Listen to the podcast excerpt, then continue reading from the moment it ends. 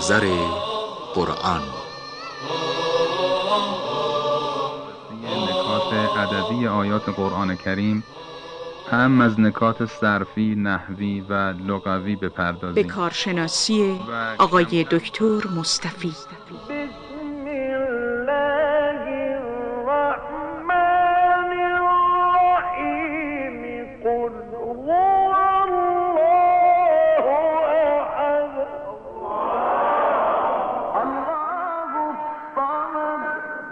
يلد ولم يولد. ولم يكن له كفوا أحد.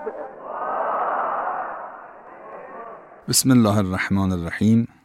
سلام عرض می‌کنم خدمت شما عزیزان و قرآن دوستان گرامی. در برنامه قبل به اواخر آیه 16 همه سوره قاف رسیدیم که یک بخشی از آیه باقی موند.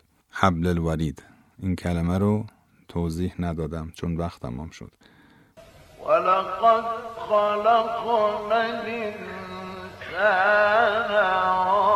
ونعلم ما توسوس به نفسه. ونحن أقرب إليه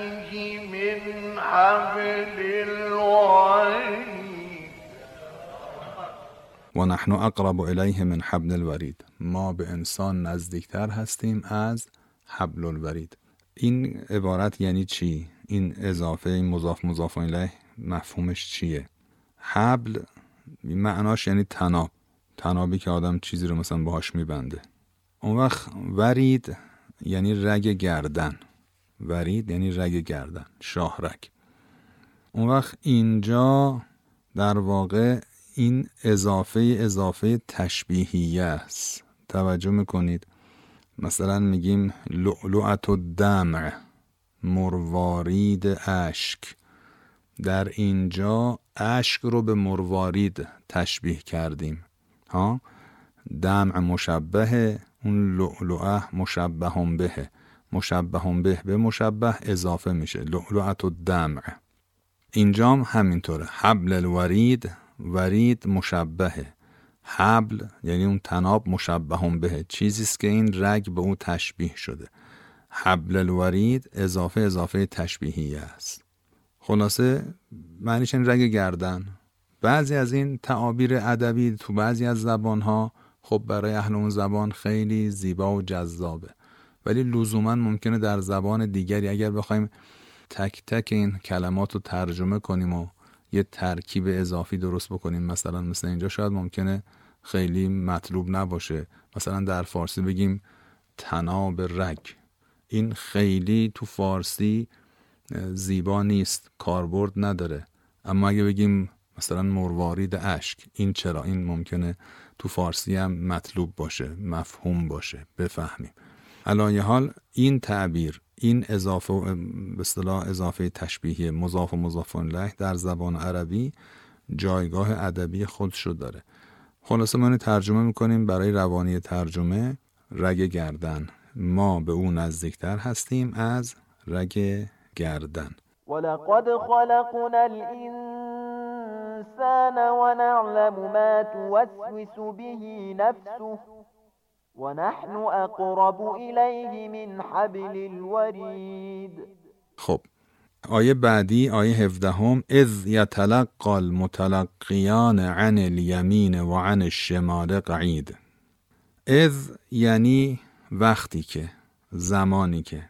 حالا این زمانی که ممکنه مربوط به ما قبل باشه یعنی ما نزدیکتر هستیم به او از رگ گردن در زمانی که این اتفاق میفته ممکنه مربوط به بعد باشه. یعنی اذ یتلقى المتلقیان عن الیمین و عن الشمال قعید ما یلفظ من قول یعنی وقتی که این تلقی داره انجام میشه که معنیش می‌کنم ما یلفظ من قول هیچ کلامی رو از زبانش خارج نمی‌کنه این آدم. الا اینکه مثلا اونجا کسانی هستن که حاضر آماده می نویسن ممکنم هست مفعول باشه برای فعل محذوف. یعنی اذکر اذ یتلقى المتلقیان کلا این اذ در قرآن خیلی از آیات اینطوریه. از جهت حالا نحوی با ادبیات نحوی بخوایم صحبت کنیم. یا مفعول به یعنی مفعول به برای فعل محذوف اذکر یا مفعول فیه یعنی ظرف برای یکی از اجزای جمله قبل یا بعد. اگر مفعول به باشه معنیش این میشه که یاد کن زمانی را که اونطوریه.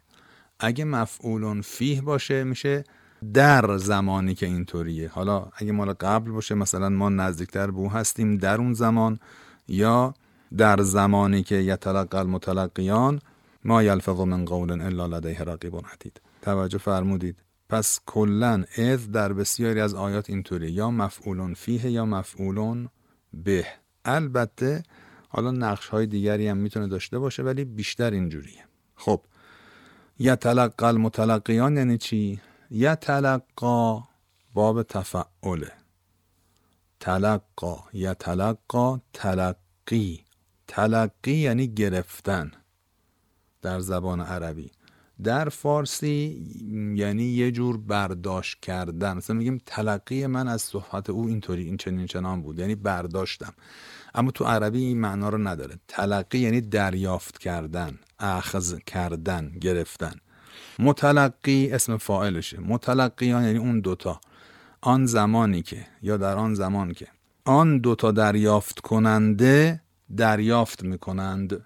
حالا این تو دریافت کننده چیه؟ این همون چیزی است که در فرهنگ اسلامی ما از کودکی هم هممون باش آشنا هستیم. میگن دو فرشته ای هستن که سمت راست و چپ ما هستن و هر آنچه ما انجام میدیم و اینها ثبت و ضبط می‌کنن. مثل گیرنده هایی که اینا می‌گیرن و خلاصه سیو می‌کنن همونجا در جا خب آن زمان که یتلقا المتلقیان این دوتا دریافت کننده این دوتا گیرنده خب این دوتا کجا هستند عن الیمین و عن الشمال. در سمت راست و در سمت چپ هستند. شمال یعنی چپ. یمین یعنی راست. ما یه شمال داریم به معنی همون که ما تو فارسی میگیم شمال ضد جنوب. شمال جنوب تو زبان عربی. چین و جیم هر دوش فتحه داره. اما تو عربی یه شمال داریم به معنی چپه. اینم اینجا شماله. شمال نیست. در مقابل یمین نه شمال در مقابل جنوب. اینا راست و چپ هستن. اون وقت حرف اضافه ای که برای یمین و شمال تو یمین و شمال ببخشین تو عربی به کار میره ان هست. ان الیمین نه اینکه از راست یعنی در راست و در چپ. ان اینجا به معنی از نیست به معنی در هست. این دوتا عن الیمین و عن الشمال قعیدون. یعنی این دوتا یتلقى المتلقیان. عن الیمین قعیدون و عن الشمال قعیدون. یعنی در حالی که در سمت راست و چپ نشسته هستند. کلمه قعید یک کلمه است که بر وزن فعیل کلماتی که بر وزن فعیل هستند معمولا در خیلی از موارد مفرد و مصنا و جمع و مذکر و مؤنثش یکسانه. مثلا ان رحمت الله قریب من المحسنین. ان رحمت الله قریب من المحسنین نه قریبتون من المحسنین در سوره مبارکه اعراف. خیلی از کلماتی که بر وزن فعیل هستند این خاصیت و ویژگی رو دارن. نکته دیگه که هست این است که کلمه قعید رو گفتند به معنای همنشینه قعید یعنی کسی که با دیگری همنشینه مثل جلیس.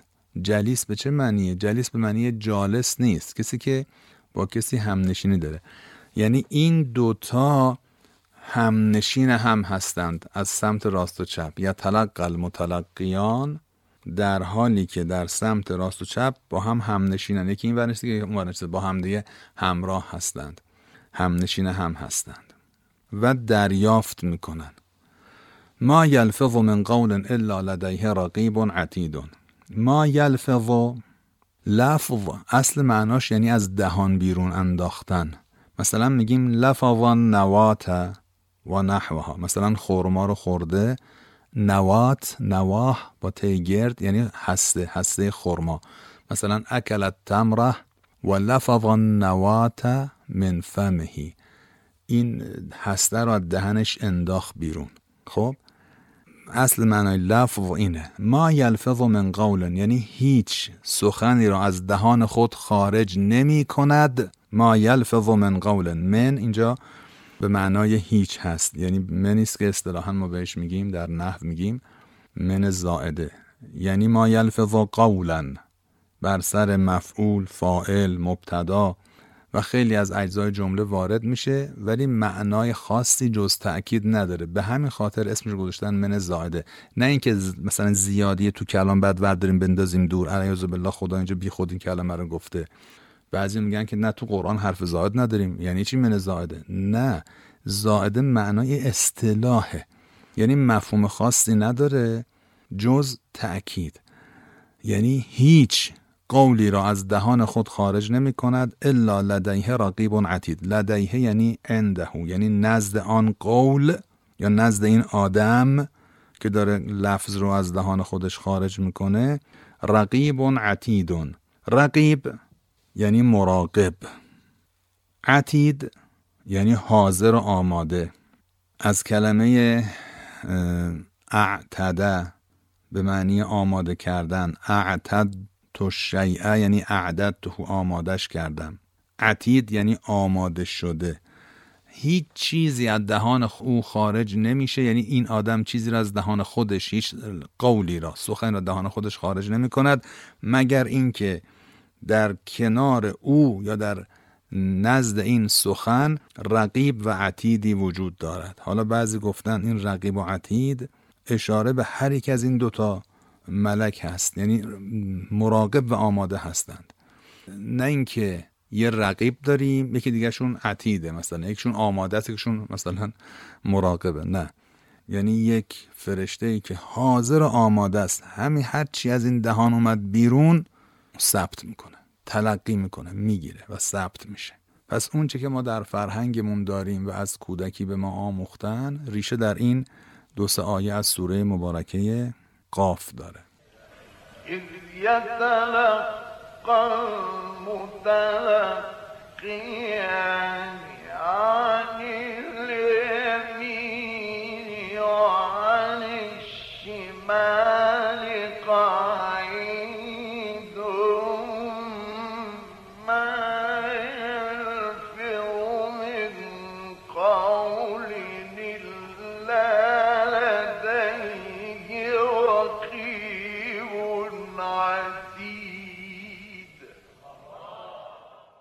وجاءت سکرة الموت بالحق.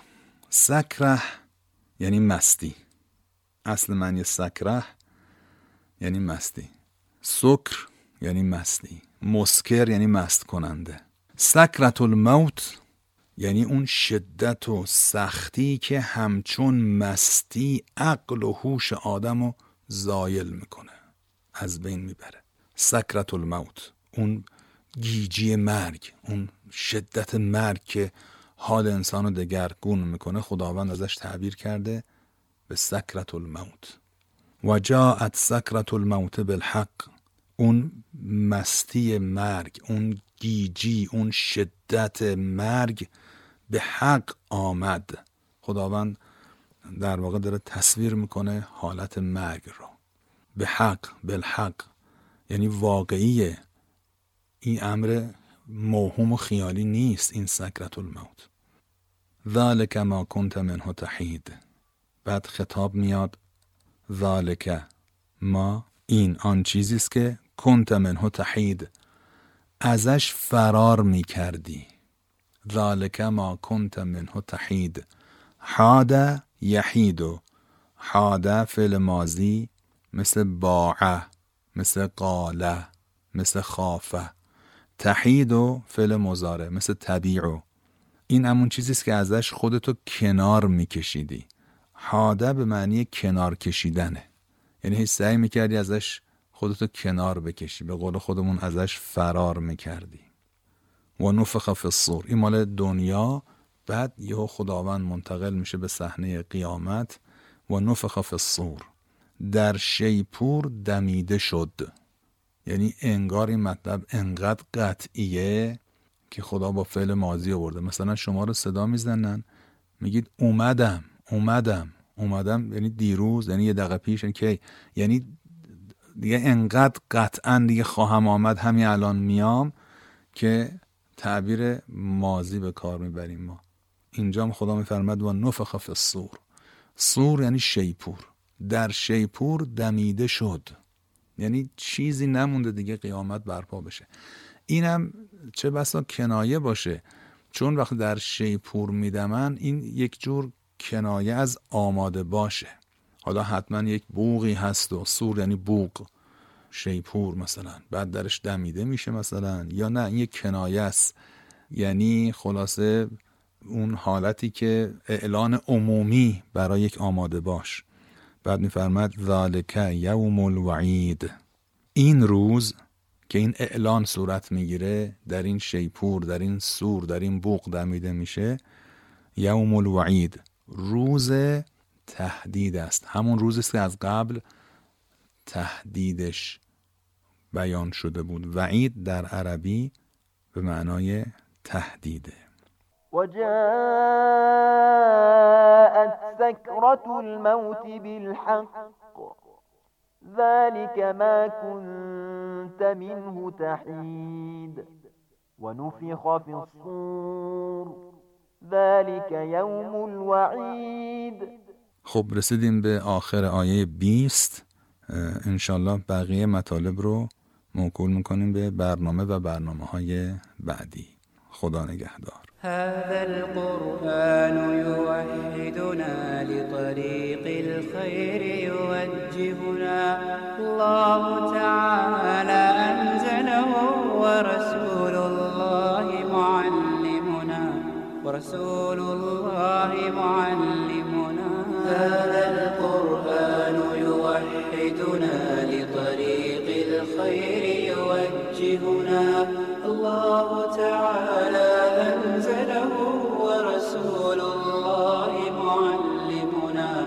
ورسول الله معلمنا. هذا القرآن هو الهادي لأوائلنا وأواخرنا. يدعو للعلم وللعمل. لا شيء سواه